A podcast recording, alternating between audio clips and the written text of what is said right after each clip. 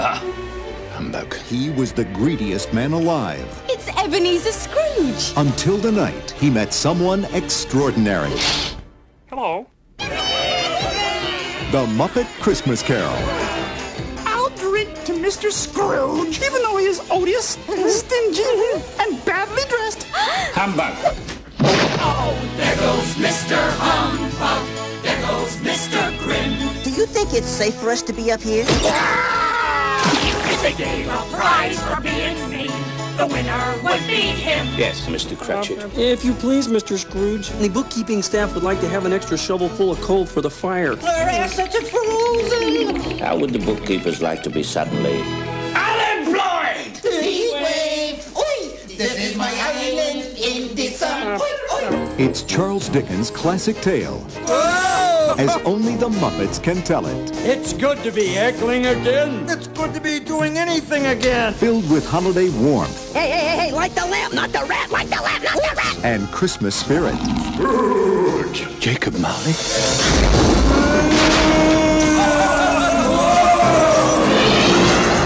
Oh, that's scary stuff. Hey, should we be worried about the kids in the audience? No, it's all right. This is culture. This is the movie to see, to share, to cherish with someone you love. Thank you for making me a part of this.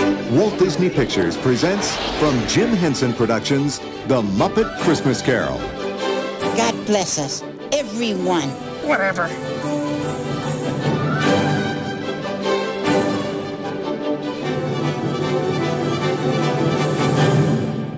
Hello, everybody, and welcome to Is It Yours? Merry Christmas, everyone. Today we are here to look at a Christmas movie.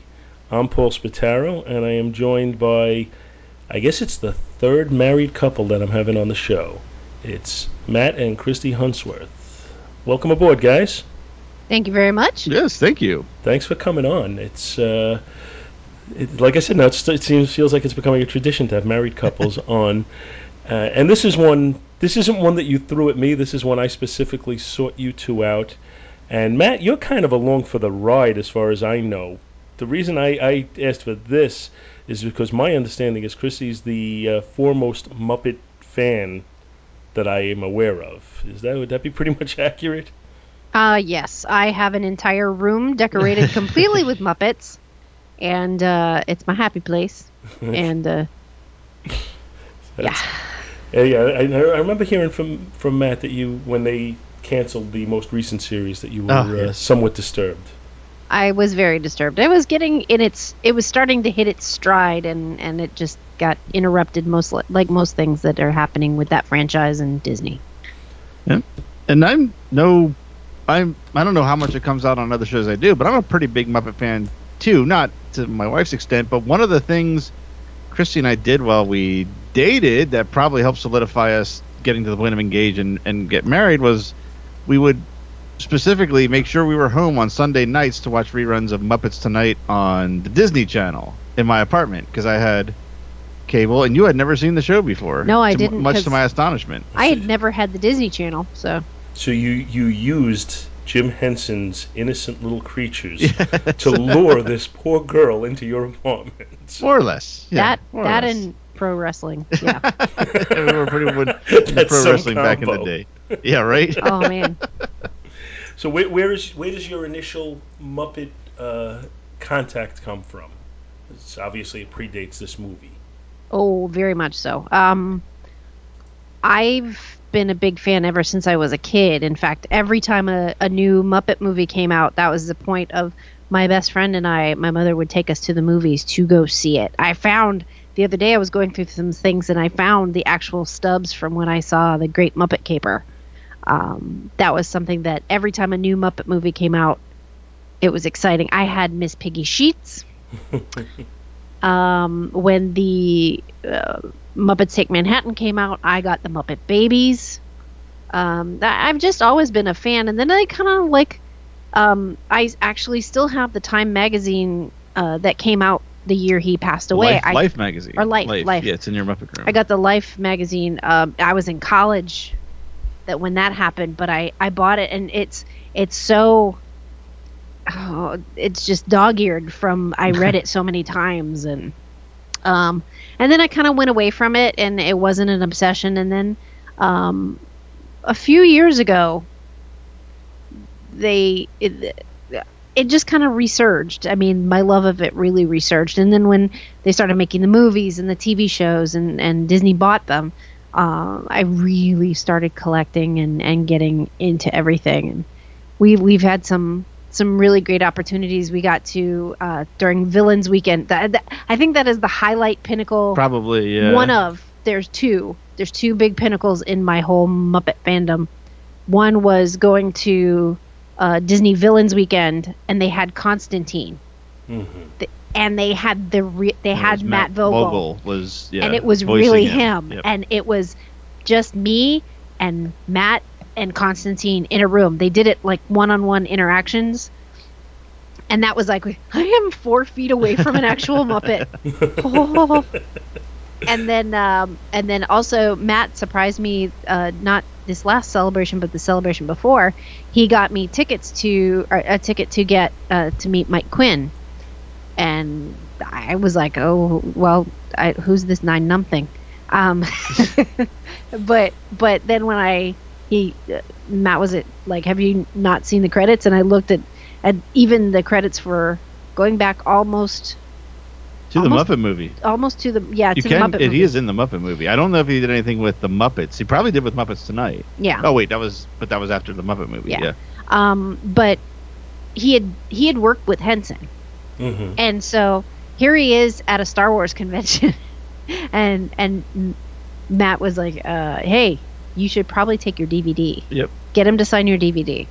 And I talked to him about Oh Muppets for like 20 minutes. It was- he he was like so excited that he wasn't it wasn't Star Wars. She had to be the only person that asked about the Muppets, and she held up his line. He was like in one of those. You've probably seen these in conventions, Paul, where you get like the, you know, the stars of the show. They kind of have their own almost room, like ten, Mhm. like curtained off. He was like in a row of of tables, like six or seven tables, but they were all people. If you knew Star Wars, you knew who these people were. And everyone had like three or four people in the line, but thanks to Christy holding up his line, he had like ten times the amount of people waiting in line by the time she was done than anybody else. So But we were- we I were think it's a having s- mutual. I think you helped helped out mutually. You both got to talk, got to talk Muppets, and he looked like the most popular that day. Yeah, and and it's so cool because I found out that someone I know from work also has him as a friend on his Facebook. Oh, really? So I almost want to be like, "Hey, remember this picture?" and send it to him and Is see it- what happens. Is that who I think it is? Yeah. Yeah. Okay. I don't want to Um, say because I know he listens. He might not know us to reveal him. Um, eh, but it was so cool. We just talked about like he he actually did Pepe's left arm. Pepe is my favorite Muppet Oh, okay. of all time.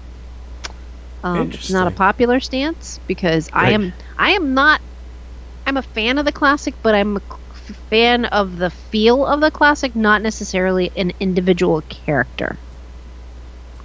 Okay. Um, but then but then when Muppets Tonight came out, it was all about Pepe, and it's been all about Pepe since then. Yeah, I'm trying to, to remember when Pepe was introduced. Muppets Tonight. It, it he was, was Seymour's partner. Yep, he was one of the uh, elevator operators for Muppet Studios. Because yeah, I know he wasn't around in the early days. No. No, no, no, no. Um, he wasn't around until definitely Muppets Tonight when Bill Beretta took took that because he had so many characters in that show. Is that ar- Um, around 1990 or so? Yeah, because I Yeah. was in. Yeah, I was still working. Uh, yeah, I think it was actually not too far from this movie because I was still working at the movie theater, and I did see this movie when I worked in the movie theater because I used to bring the tapes in.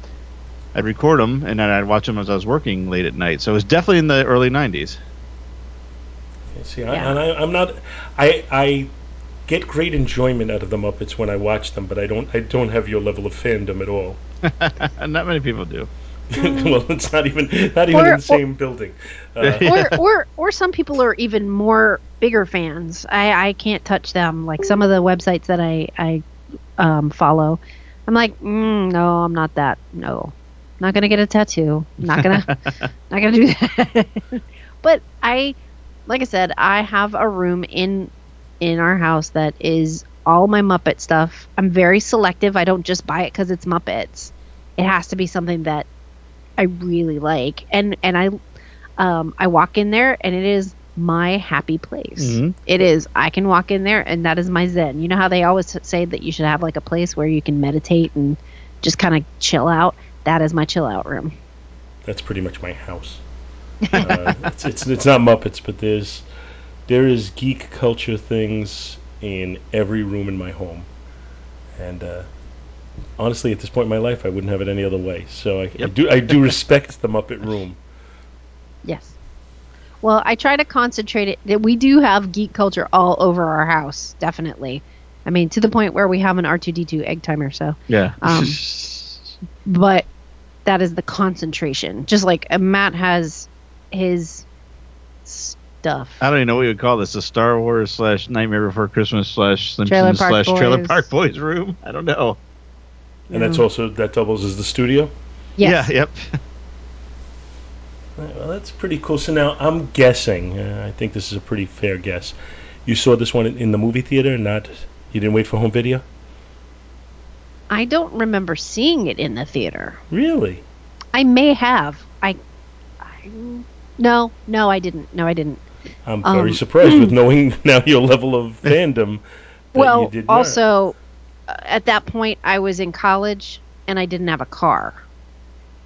So I I went to school in the middle of nowhere. So if I couldn't get to the movie theater, Okay, but I did enough. see it as soon as it came out on the on on on tape. And since I never actually said it, we are uh, reviewing or discussing, is more like it, the Muppet Christmas Carol today. Mhm.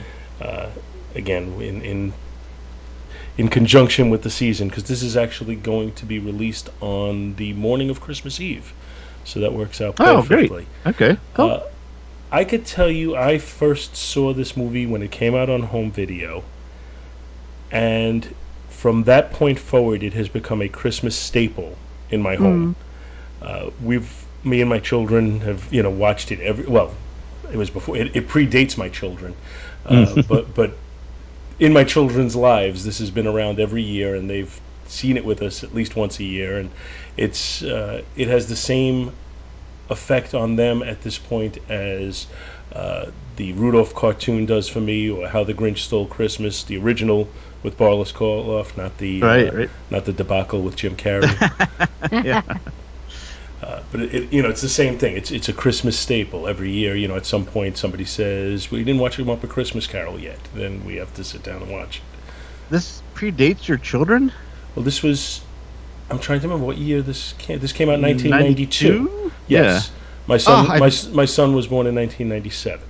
As I say, I've met your children. Now I feel really old. I didn't think this was that old That's of a true. movie. You have met my children. Yeah. Uh, yeah. He he was he's the older of the two, and he was born in '97, so he just turned Wow, 20. okay. With this movie being 1992, this movie is 25 years old. So Yes, it is. Wow. Jeez. This this movie can get car insurance.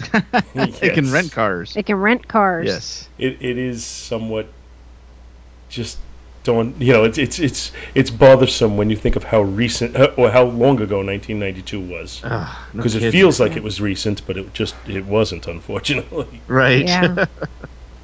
It's one, one of my, my big uh, comments that I always give when, when people talk about music. As I say, I'm, I'm very into music. I like music very much, but anything that was made after 1990, I pretty much don't know. yeah. Right. So that and, and that's becoming a bigger and bigger field of music. oh gosh, you're right. Although having a teenage daughter, I do I do know of some music past past then. It's just Oh, not, so you- just not yeah, my you might- style. yeah, you probably recognize more uh, pop tunes than I would at this point with that. Yeah, I, Christy used, actually used to work at City Walk at Universal Studios, and I knew It's- everything so- that had just come out the stuff she would sing along to would just like yeah because it was whatever my- was on the dance make floor. my eyes roll and my ears fold in on themselves. A lot of Bieber. Yeah, Yeah, I don't know too much Bieber. My daughter isn't that. Lately, and this is really we're going far afield here, but lately there's this uh, Korean group of young singers that she's latched onto. She's getting all these CDs in the mail, and they they, they come. They, they don't look like CDs anymore. They look like books with just kind of a CD sleeve in them. Yeah, yeah. I've seen what you're talking about. Maybe not this group, but that that format. So yeah, it's it's it's all all foreign to me at this point. But then I'm an old Literally. man. Uh, but I'm an old man, so it doesn't matter. So back to this one. Were you guys together in 1992 when this came out? No, No. we hadn't met till 98. 99, 98, 99. 98. Yeah. I was I wasn't even in Florida. I was in Pennsylvania working at the movie theater that me, Dave, and Chris and Tim always talk about on every show we're on together. And, and now they're not even here and I'm talking about it. So I, in fact, it's like the same exact story I think Shag told you on it was either Bins or or it may have been no, it was I think it was your Twister episode. Same exact thing. Um, I raced. I was a projectionist. I ra- I grabbed the cans. I raced upstairs. I slapped that movie together and I watched it. The, the second I put the last tail of that those reels together, I could I could not watch this movie fast enough the night it was delivered to our theater. Okay, so so so you're the one of the three of us who actually saw it in the theater and Right. Yeah. saw it in the theater what hundreds of times. Uh, well, I saw it that night, which was probably like about three, four in the morning for Friday morning. Then we watched it. Uh, the staff watched it Friday night together, and then I, I, I ducked in and out of it. I had to duck in and out of it 50 times, at least to see one of the songs, which I know there's no avoiding us discussing, so I'll save that. And I watched it. I, I, I think I took my my mother is the one who introduced me to the Muppets. I know I took her. We may have gone together as a family again with my my my parents and my sister. I, I- must have seen it five or six times all together, but probably watched another four or five hours worth of it during its run in the theater by ducking it out of it. So yeah, I'm, I'm not going to make any uh, any any mystery on this one. Uh, I I just think this is a great movie. Oh, yeah. And the reason for me that it that it succeeds is well, it's really three levels, but there's one that I thing I thing I one thing that I consider to be the biggest point. Uh, the first two are just I think the humor in it is terrific. The second is that I think the music is terrific. But the third thing that I really think makes this work, and again, I think it's the biggest point, is that throughout the course of this movie, Michael Caine never camps it up. Nope. No. He plays it totally serious. There's never a point where he's winking at the camera and saying, hey, that's a Muppet I'm talking to.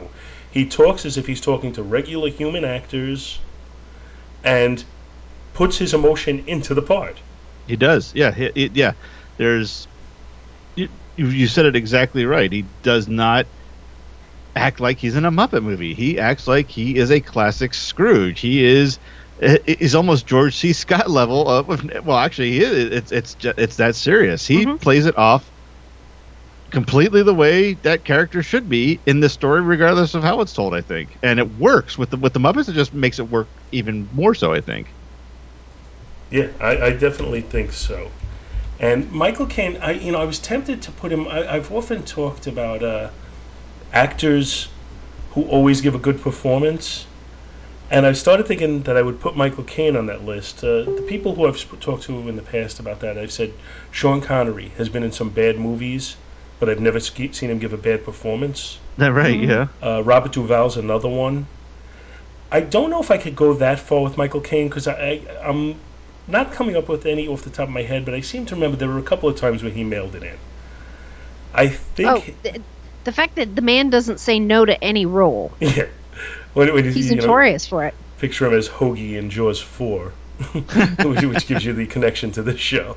Right. Um, but this, he's got this certain amount of charisma about him with his smile and with the way he, you know, his accent and the way he just delivers a line that even when he's not really giving you his A game, he's still likable always. And I think that's just something he's got going for him. I mean, he, he's playing. He probably is the most likable Eben, Ebenezer Scrooge that I've ever come across, short of I've maybe not- Mr. Magoo. I've, I've Right. noticed that I w- when I was watching it, just uh, like with a m- little more critical uh, eye, other than just like enjoying the heck out of it. Um, I did notice that he redeems a lot earlier. Yeah, I noticed that this one too, and I think for the same reason. He redeems Yeah. in the second Ghost. He sure instead of- does, yeah. Most of them wait until they see their gravesite, Yes, true. and he definitely was was um like you can. He gets so much more enjoyment out of the second Ghost of the Ghost of Christmas Present, Mhm. and they have the kick ass song. Yeah, that Oh. song is just.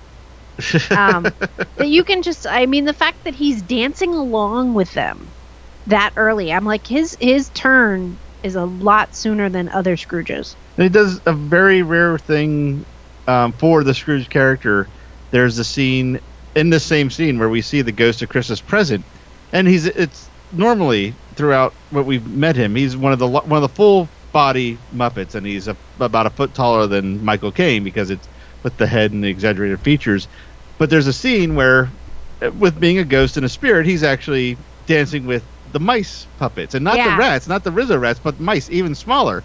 So when you kind of when your brain sees what's going on, you smile, and right as you smile, the camera cuts to him smiling, and then he kind of stops himself for it. So he actually does something that is translating to the audience, which is part of that turn that Paul was talking about, and it's something I don't really recall uh, another version of Scrooge doing, actually reacting for the audience on the screen.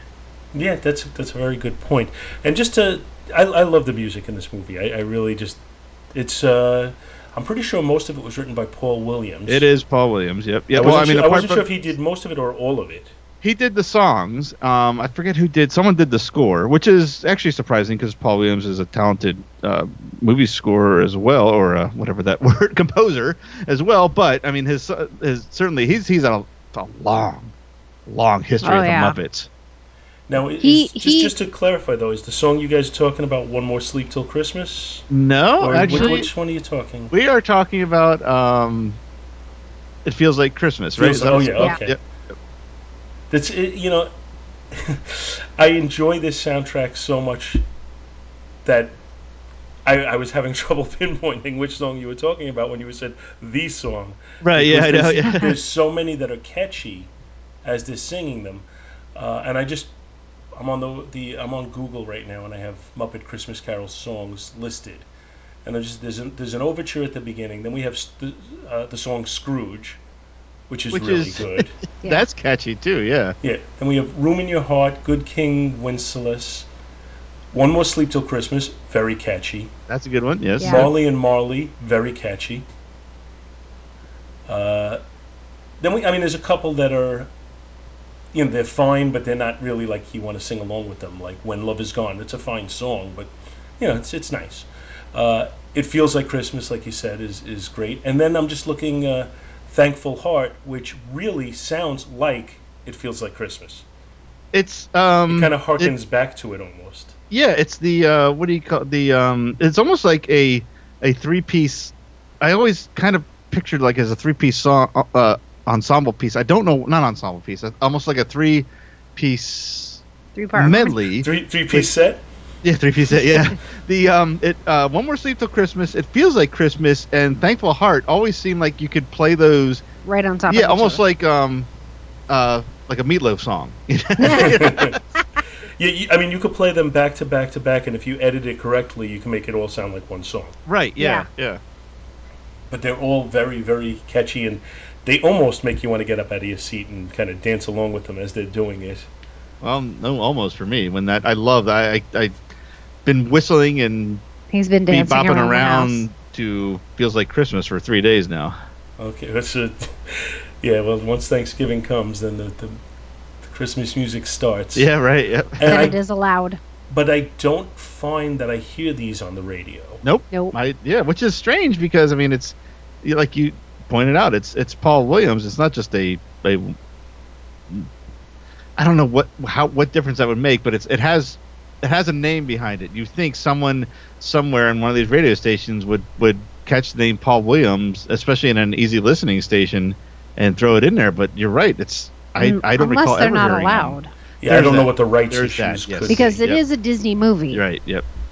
But That's that's very possible. if if I were a music programmer on one of these stations that's playing nonstop Christmas music right now, and there's plenty of them out there, Oh yeah. you would think these would be enticing because they're not the standard God bless you, merry gentlemen, Santa Claus is coming to town, have yourself a merry little Christmas. That there's 40 versions of each of them, and you're playing them over and over and over again effectively. This is something to kind of break up that that group with a little bit.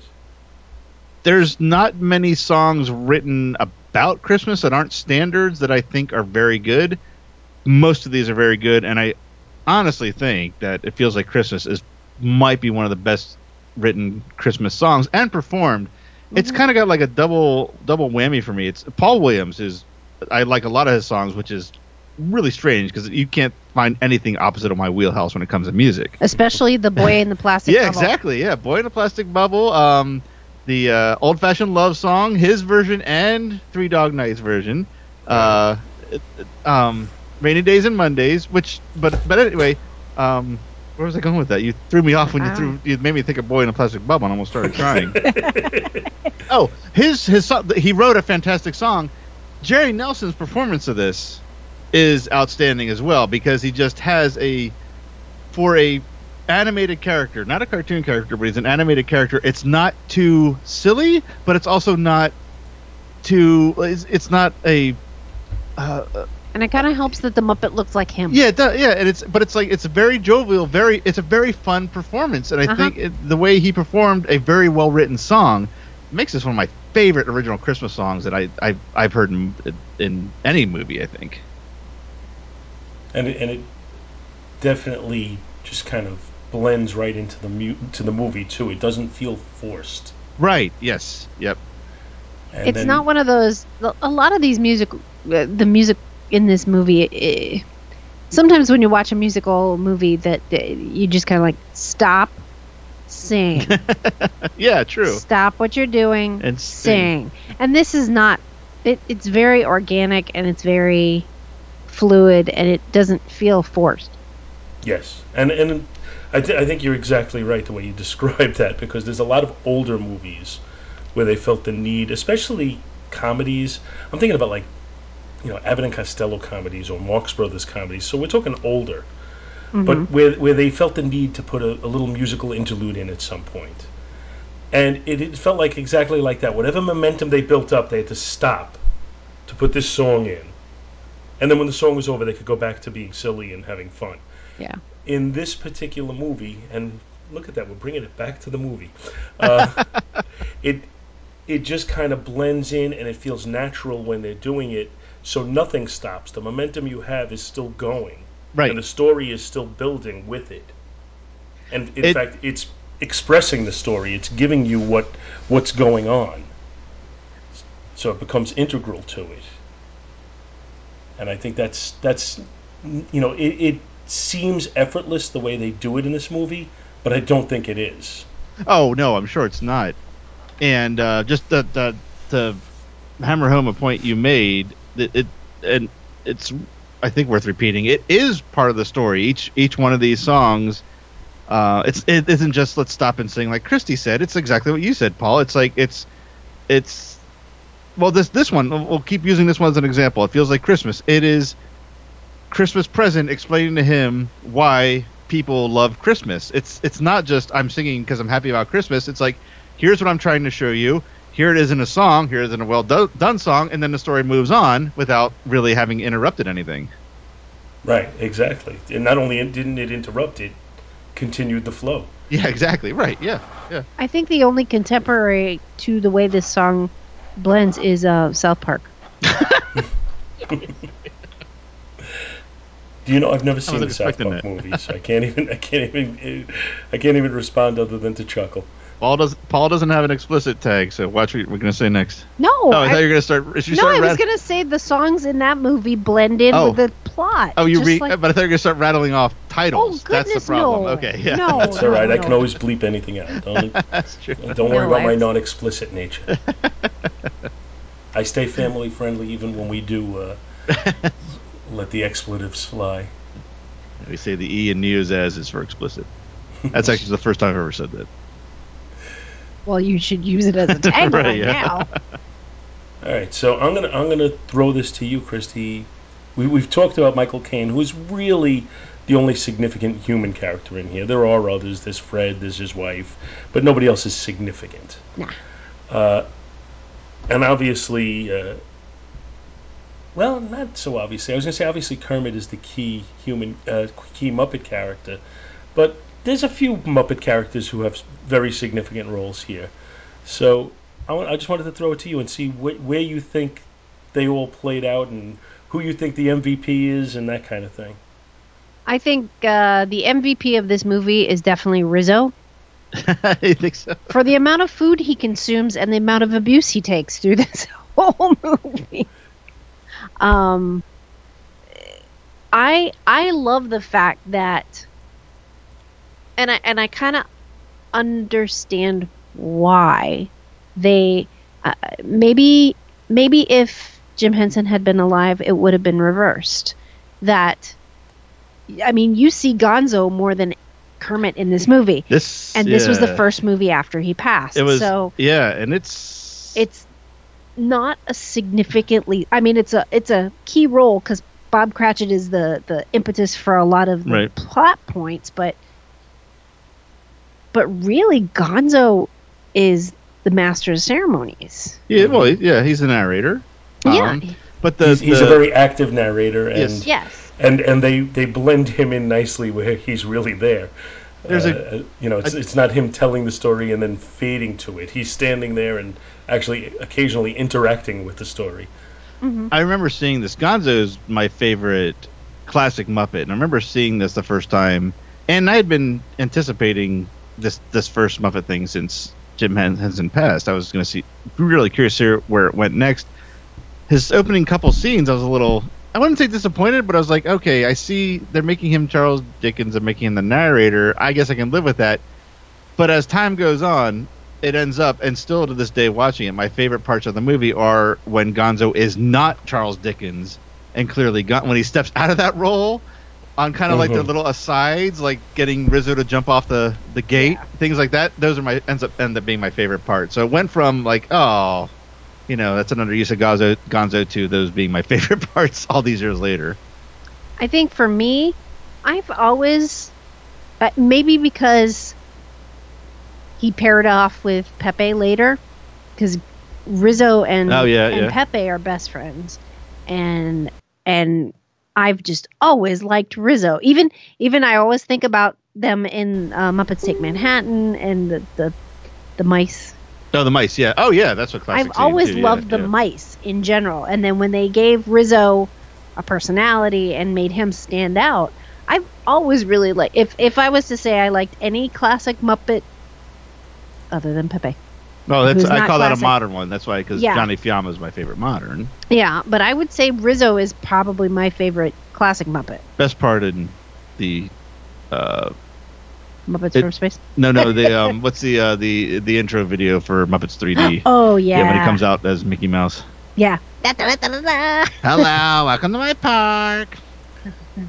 Sorry, we I, really I went can easily see falling on the Gonzo side of things. For, for whatever reason, Fozzie has still stayed my favorite classic. Fozzie's Muppet. good. That's a good one too. Yeah, yeah. He's, he's always been.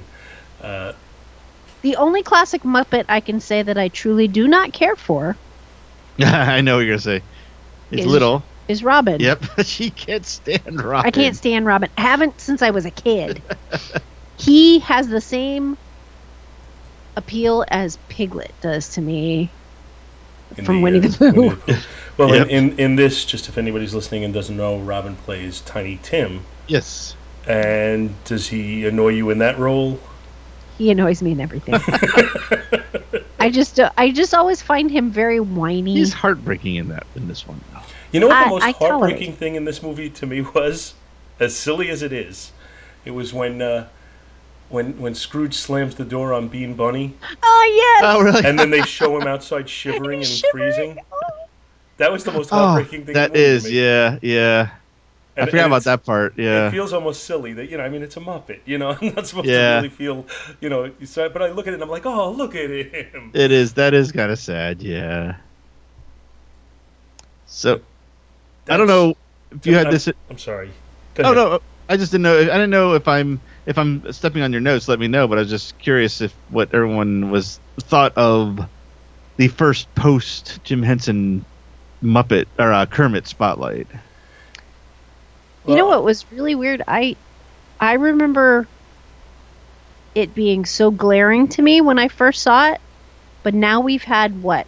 How many years It's, after? it is straight. and now yeah. it's kind of like I heard it today and I was like, "Oh, why was I so taken aback by that?" Well, it is. It's it, it is surprising how different it. yeah, It's the same but different enough that when you mm-hmm. hear a, an old Jim Henson performance and that, and then hear Steve Whitmire's, what was what stood out to me that I remember this the night I saw it. The first song he did. They must have recorded the songs before they did the dialogue, and he still mm. didn't have Kermit quite tuned in because his singing voice is not only different than Jim Henson, but different than his Steve his his own performance voice, speaking voice, and that I still notice. And I wouldn't say bothers me, but it's just like, oh, it's just it's there, and there's nothing you can do about it. Well, from the for the longest time, because I, I, you know, I enjoy this. I, I think I've made that very clear. I enjoy Yes. this very, very much. But I never really bothered to look into the history of it to speak of. And I remember, you know, I was I was saddened when Jim Henson passed away. And when they made this movie, I remember hearing, you know, yeah, they got Brian Henson, and he's gonna kind of take over for his father. And I and you know I was a little skeptical at that point that you know it's to have lost some of its magic. When I saw the movie, again not being totally integrated into the uh, you know into the characters, to me it had that feel. It had the you know it had the, the true emotion kind of going on it. The story was entertaining. Everything about it to me clicked. And it was it was a long time before I realized Brian Henson isn't doing Kermit. Oh, really? yeah. Oh yeah, yeah, yeah. because I just you know I, I didn't really I never really looked into it at all.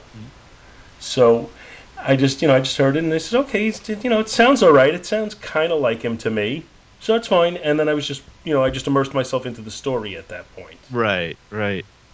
Well, uh, Brian Henson, uh, uh, we you talking about it clicking? He was he's lucky and smart enough to have listened to these people. He was very lucky to have everyone that built the Muppets with Jim Henson around him in this, and I mean everybody from Frank Oz, Jerry Goelz, uh, um, uh, Dave Goelz, Jerry Nelson is still alive then.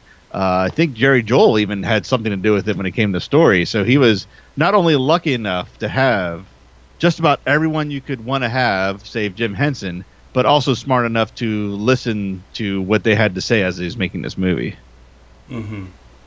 And yeah, I mean his his in his input into it. I guess he probably had some creative control over the story and how it Sure, was yeah. presented. You know. Yep.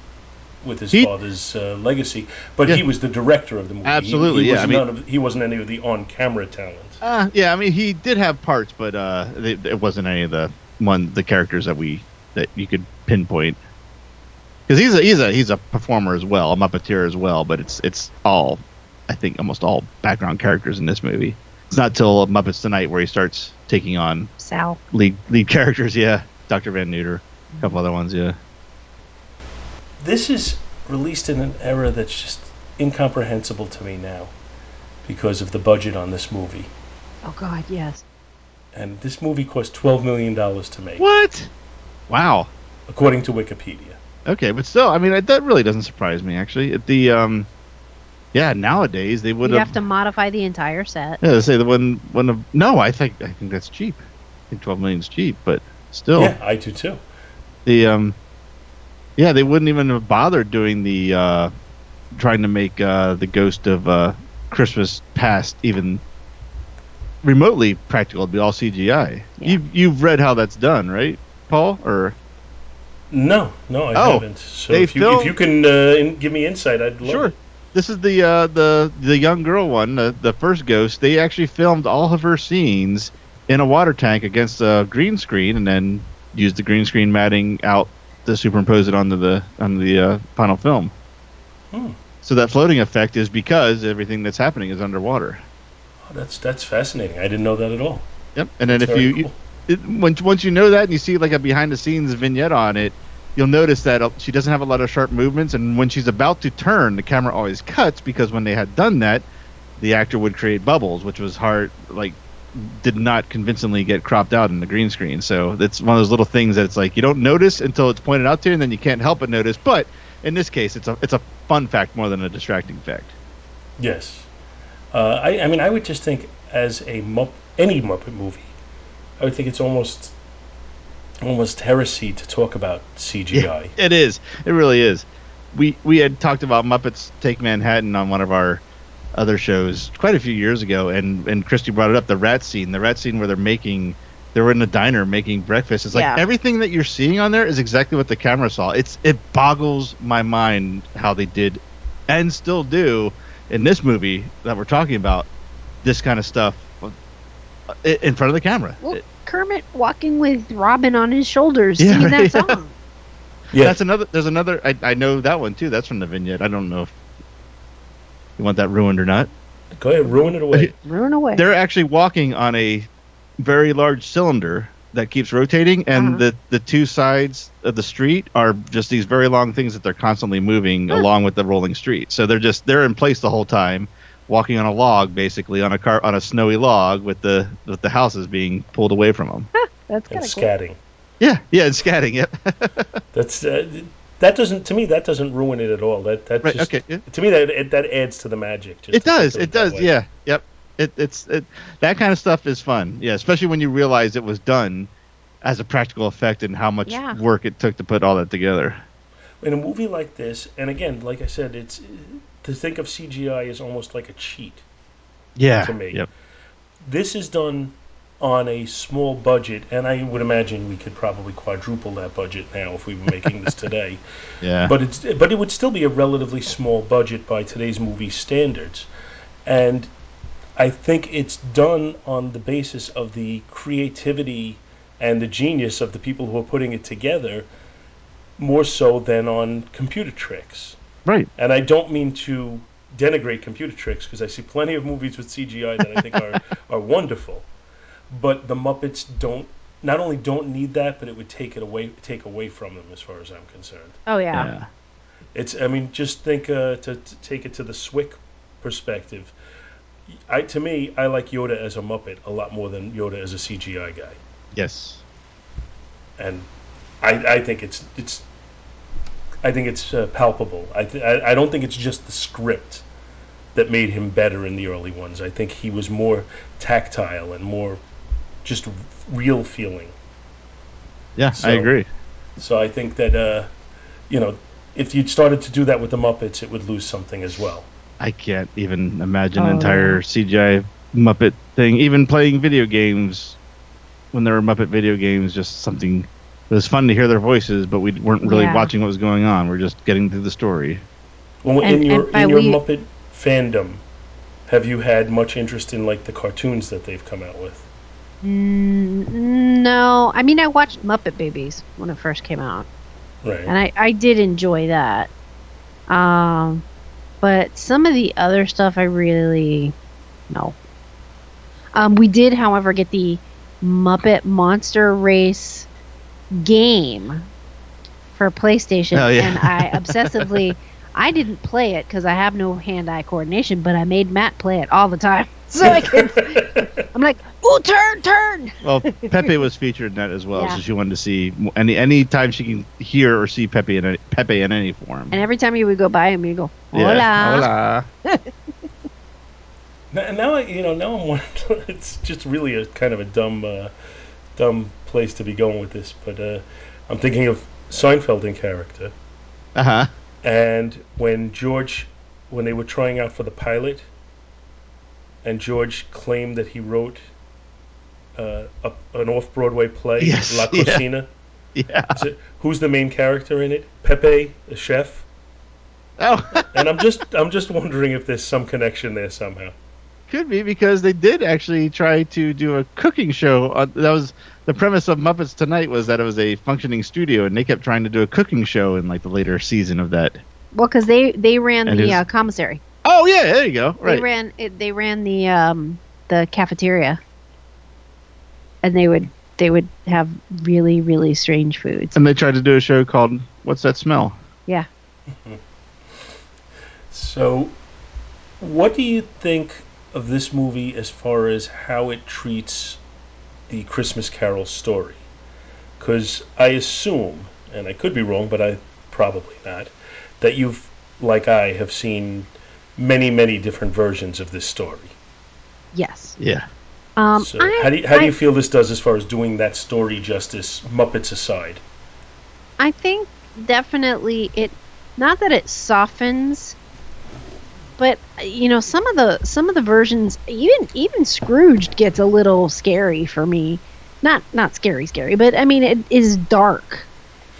And this like even even the I'm usually kind of like taken aback, not taken aback, but you know, kind of there's that sense of dread when the gro- ghost of the Christmas future, Mhm. ghost ghost of and days and that come. is almost universal in every version. yeah, That that's the certainly the creepiest scene. Yeah, in and the he he is creepy, but he's not frightening like some of the others.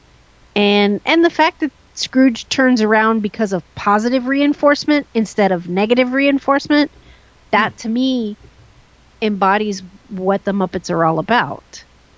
He's he's changing because of the great time he has with the Ghost of Christmas Present, Right. and and and the positive way that he's he's positively reinforced, whereas all the rest of them don't usually turn till the negative reinforcement of hey you're gonna die. Um, Yeah, so in, in this one, effectively, it's almost you've already seen the error of your ways. We're going to give this as kind of just a little extra incentive to let you know never to turn back. Yeah. yeah, right. Yeah, it's So, um. That is an, think- an interesting perspective on it, and I I- think accurate. I I I think it handled the story quite well for a Muppet movie, but it um not but uh it I think along with what Christy said with it kind of softening what we've seen in the past, I think it actually makes this movie and this Muppet movie and this isn't as extreme as it sounds. I think this does make it possibly the darkest Muppet movie of them all, but not so dark that it's um, you know a horror movie. It's just when you put this up next to Muppets from Space or the the latest two or the Muppet movie, this one is I don't know. The Muppet movie is still pretty dark. Well, the fact that they want to cut his know legs off. a- yeah, but he's Mm. if it wasn't so comical, Yes, but it, it's it's a very it's there, there's more. I think this has more serious scenes in it than any other one. Even Yeah. Treasure Island was lightened up a lot after this. yeah, But it's still. I'm not saying that's a bad thing. I'm just saying it's. It seems to be one of the more serious and darker for the Muppets Muppet movie, yeah. I, But- I don't disagree. I and it has to do with the subject matter. It's hard not for it, it- to be. Well, the whole thing is, is it's supposed to be a lesson. yes, exactly. Yeah. There's really no reason to soften that lesson. Yep. yep. And there's not too much harshness going on to the Muppets Right. themselves. True. No. That's true. Other Yep. than being dropped in an ice barrel, uh, being having the door slammed on you, being left out in the cold, and just you know Scrooge being a bad boss. I mean, otherwise there's there's not too much evil that's going on to No, the Muppets that's true. themselves. Uh, but I, I and I, I think it also I think it does the story very well personally. I think it kind of covers all the bases. I mean, there's more to the Christmas Carol story than you see in most versions. But you do get some of it in this. You know, you get some of his childhood. Uh, you know, you, you, you get to see his background, and I think it, I think it gains based on like what I was saying earlier that that it's never played, the story is never played for laughs. no, The laughs are, are adjacent to the story. They're they're occurring, but they're not. They're never making fun of the story. They're never making fun of the actors Mm-mm. Right. or the, the performers is probably Right. a better way to say that. So I, I really just think I, I do think you know as you said that they soften it a little, which probably makes it more kid friendly than most of the movie versions of this story. There Oh, are yeah. other cartoon versions that are you know equally soft, Mhm. but I think as far as movie versions go, this is probably one of the softer ones. I think as as a fairly young kid, I went on a class trip and we saw uh, Scrooge with Albert Finney Mm-hmm. in the movie theater. We, I believe we saw it at Radio City Music Hall, if my memory is correct. Oh wow. And uh, there's scenes in that that, that get, you know, kind of kind of scary for a young kid. And I don't think this one has anything quite like that in it. So, like like you said, even even by the time we get to the Ghost of Christmas Future, he's already had his turn, and that in and of itself tends to soften that scene, Yeah. Yeah. and it keeps it from being the one that's going to have a small child in tears. right. Which I would imagine in different movie versions of this, I'm sure there's Oh yeah. many examples of children bursting out in tears during that scene when, when you see the visage of the ghost. I I still contend that Scrooged is is, is one of the scariest for me. I think he has like the TV face or something like that. I, I kinda, Oh, I don't remember. I kind of close my eyes. Yeah, it's been a while. All I remember is that uh, uh, what's his name? Uh, Buster Poindexter is a cab driver. Oh yeah. Yes, I remember that. it's been a long time since I saw that particular version. I'm probably way overdue to watch that one Yeah. again. But I'm too busy watching this one a year every Right. year. this this is a Christmas perennial for me. The, the movies that I feel I have to see every year at Christmas time are this, It's a Wonderful Life, uh, Elf, and uh, Miracle on 34th Street, the original version with Edmund Gwenn and Maureen O'Hara. Those are my Christmas staples as far as movies go. Then there's the Christmas specials, How the Grinch Stole Christmas, Charlie Brown Christmas, Rudolph, uh, and then there's numerous versions of uh, television, you know, sitcoms and cartoons and that type of thing. I am uh, not ashamed to say I'm, I'm a real tool when it comes to Christmas season and watching this stuff. I'm the same way. I mean, there's no greater evidence than the amount of work. Not so much in the late these later years because we've kind of run out of material, but our early Star Wars and character Christmas specials they are direct inspirations slash homages slash parodies to the specials that we're just talking about right now. hmm So I don't know if you guys have any other points to make on this particular movie before we rate it on the scale, which I think I know where it lands. No, not really. I mean, the uh, there's there's a lot to like about this. I love Yeah. watching it visually, uh, because I just I, I like watching the Muppets. I love watching the uh, techniques, trying to fi- even even the stuff that I hadn't seen in behind the scenes. I like to try to figure out how they're doing it, or better yet, not figuring out. So it gives me something to to ponder over later. And the music, I just I absolutely love the music. I think I don't know how and when or where Paul Williams and Jim Henson first met, but it's just been like it is the perfect match because the music he has written for the Muppets since the very first movie. I mean, Rainbow Connection. That's still that was just Mhm. played at the Hollywood Bowl. Yeah. Like not even what this past year. Yeah. And he was he there. came out to it. He came out to it. So from Rainbow Connection, all the way to, well, no, now it's the guy from Flight of the Conchords. But let's say Yeah. you know the the Christmas Carol and Treasure Island era. I mean, no no better match for for the Muppets music then. So it's I yeah, there's just so much to like about this, and it's just a great it's a classic Christmas story too. So you put in a lot of things that I really like and put it into a story that I enjoy. It's it's difficult not to, it's difficult to not gush about it. It really is. Yeah, and when you talk about the music on this, uh, I, if we hadn't made that clear, as, as far as I'm concerned, this is this is standalone fun music. Yeah. If I'm Oh, not yeah. watching the movie and this comes on the radio, or I have this, I have a Christmas mix to listen to in the car if I don't want to listen to it on the radio, and these songs are all, you know, they're all they're all mixed into it, and they always bring a smile to my face. Nice. So I guess at this point we'll go to the Jaws scale, and we'll all lean on one side of it and make it make it topple over. But the Jaws scale is you can rank the movie by the Jaws movies, which the Jaws movies do not necessarily correspond to their rankings. Uh, Jaws, you're saying this is an all-time classic movie, very few flaws, if any, and worthy of multiple watchings. Just you know, an all-time classic. Jaws 2, really solid movie. No real problems, but just doesn't reach that classic level. Still worth multiple viewings.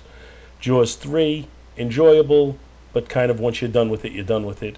And Jaws 4 is a bad movie. Uh, I'm that going to the go one to you with Dennis first again, Quaid? Christy. That's three. Uh, Jen, Jaws 3 is Dennis Quaid. Uh, we, we did an episode where we ranked the Jaws movies, actually, and Jaws 3 ranked as Jaws 4. Oh, okay. So the scale doesn't necessarily reflect the actual movie's well, quality. if you can't watch it in 3D, I mean, there's that kind of hurts it. I saw that in 3D. in Did the- you really? Yes, I did. Uh, I'm, I'm pretty sure Jaws ranked as Jaws, Jaws 2 ranked as Jaws 3, and Jaws 3 and 4 both ranked as Jaws 4. oh wow. So, but, Um, uh, but knowing I what the scale is, Christy, where would you put this? I this is a Jaws. Jaws, all the way. Not even gonna explain why. Not it, it's it it is the quintessential Muppets. It's it the further it got from from when Jim Henson passed away, I think it got diluted. hmm But this is still pretty pure. It still has the heart. It still has the talent and it still has the essence. And I think the fact that it is so close to the, you know, when he was gone, I I think it still feels like it. So it was kind of like a continuation of that feeling, which you know doesn't necessarily happen now, but but um, and because of that purity and and just fun, it's just fun. So I I do rate it a Jaws. How about you, Matt? Well, as tempted as I am to say Jaws 4 because that either takes place or opens during Christmas, doesn't it? Doesn't that movie start? Yes, yes, it does. You're I- right. Just to do the Christmas joke, but I can't. I mean, it's a, it's a Jaws as well, and it's it's everything that I've been saying this this past recording. It's it's it's the Muppets. When even when the Muppets are they they're almost almost split not split personality uh, like dual roles in this. That they, play Kermit is Bob Cratchit but he's very Kermit. Rizzo is Charles Dickens but when he's Rizzo or I mean uh, Gonzo, is Charles Dickens but when he's not he's very much Gonzo. I love the new additions. I love uh, actually honestly enough uh, you would think that the ghost of Christmas Days to Come would be the one I'd gravitate towards because of the whole Halloween connection. Uh-huh. he's actually my least favorite. I love Oh, the second one. the sec- oh yeah, that, the, and that's the one I, you would think I'd le- I'd like the least, but he's my favorite. I think it's one of Jerry Nelson's best performances. Is the Ghost of Christmas Present the, between the song and the character and just the voice he decided to pick for that. I, I, that's that's one of my favorite Jerry Nelson performances. And the songs, it's again, I mean, I Paul Williams and the Muppets has just always been, I think, a perfect match. And I think this is, I think this is Paul Williams' best overall work. Rainbow Connection might be its own song that's set above that, but when you look at the entire uh, soundtrack from beginning to end, I think this is Paul Williams' best Muppet movie as far as his musical contribution. So all that and more, it's definitely a Jaws.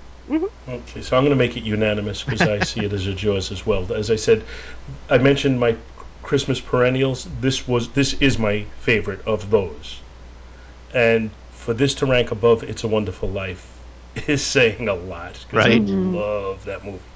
Uh, it does justice to the Christmas Carol story. This story has been redone so many times, sometimes good, sometimes bad. This one does it right, and it does it for a story that you've seen a hundred times.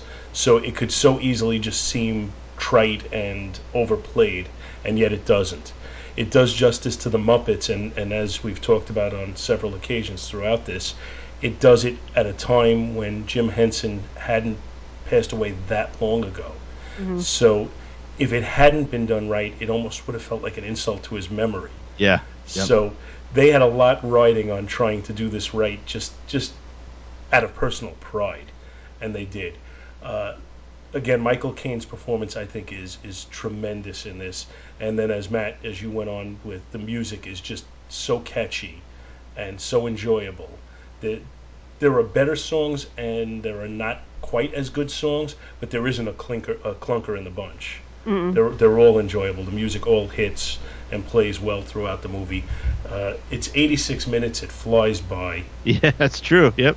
You know, it's it's not like oh, it's you know, it's three hours or whatever. It's it's 86 minutes and it feels like half an hour, frankly. Uh, it's it's just great. And then there's, which we didn't really talk about. There's a lot of little things you mentioned, like the rats. Uh, one of, just one of my favorite moments in the movie is when Kermit asks for them, to, asks Scrooge to put on the heat at, at Oh, the uh, at the beck of the uh, you know the, the rats are, are pushing him to do it, and as soon as Mr. Scrooge kind of kind of blasts them, you hear in the background, "Yeah, it was the frog's idea." I love. Yeah, I do. Yeah, and that is the that is the, the that's always been the Rats. Uh, I not- love it. I love it when they put the little hula There you go. outfits. Yeah. yes, yes. We're having the a heat wave. So there's just so many things in this that just make it enjoyable. I think it's a, a as good of a family movie as you're going to find. Little kids will enjoy it. You know, adults will enjoy it. Uh, I, I don't see any level that this movie fails on, frankly. Nope. So, and that's why it's yours. You're talking your favorite things. My favorite thing is actually one word, and I, I don't know why it makes me laugh every time I see it, but it's like when when Scrooge takes off into the air with the ghost of Christmas past, and Gonzo's swinging that hook on a rope, and Rizzo goes, "What are you doing?" He just goes, "Nothing." That's it. Just nothing. So if you haven't seen this, uh, all three of us are recommending it to you. Absolutely. Yep. So I want to just uh, thank you guys for coming on with me tonight and doing Absolutely. this. Thank you for having us. very much. And why don't the two you take a minute to just talk about the stuff you're on? Oh, jeez. Go ahead, Christy. You So ladies I first. Uh, definitely, if you're a big fan of 80s movies or just classic kick butt movies, um, uh, we have the Greaties, the Great 80s Movie Debate, where we take the movies of our teen and childhood and see if they hold up today. Um, and then we also have a best of five podcast that comes on every other week where we discuss a subject based on something from the movie before. Um, so we, we have content every week. Yeah. I'm all over the place. I everything Christy and I do is on neozaz.com. I guess my regular shows are Star Wars in character, which is just takes a look at the different background oddball elements of Star Wars and reads the ridiculous amount of Legends history that was put behind them and then uh from there, oh gosh, I don't know. We cover all kinds of stuff: uh, space launches, um, Halloween stuff. Halloween is past now a month, but when that comes around in the fall, we do a lot for that. Uh, I'm sure you know. I hate trying to list everything we do, so because I inevitably miss something. So I'll just say, if you're interested, neozaz.com. Dave actually says it best. If you have an interest in something in pop culture, chances are we've done something on it. So that's where you can find everything that we have done. There you go. I'm a subscriber. There you go. And uh, well, thanks again, guys, and everybody listening. Thanks for listening, and we'll see you in two weeks. May I welcome you to Christmas morning?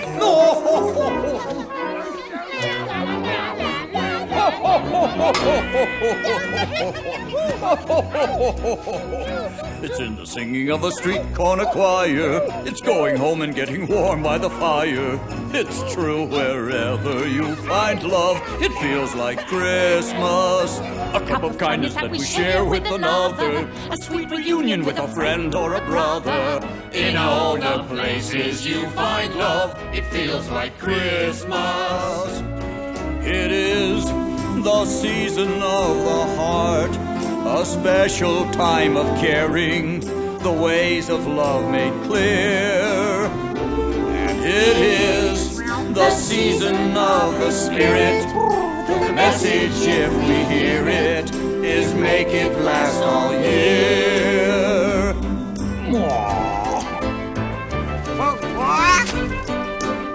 It's in the giving of a gift to another, of mittens that were made by your mother. It's all the ways that we show love that feel like Christmas. A quiet childhood will always remember. It is the summer of the soul in December. Yes, when you do your best for love, it feels like Christmas.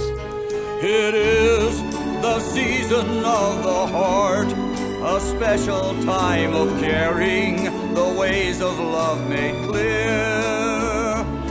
It is the season of the spirit, the message, if we hear it, is make it last all year.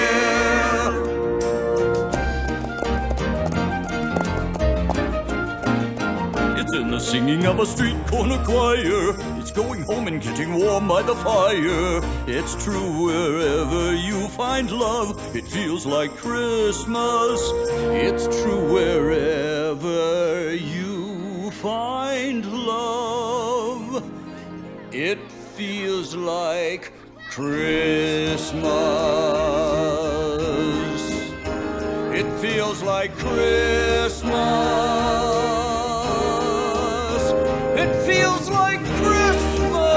ほほほほほほ。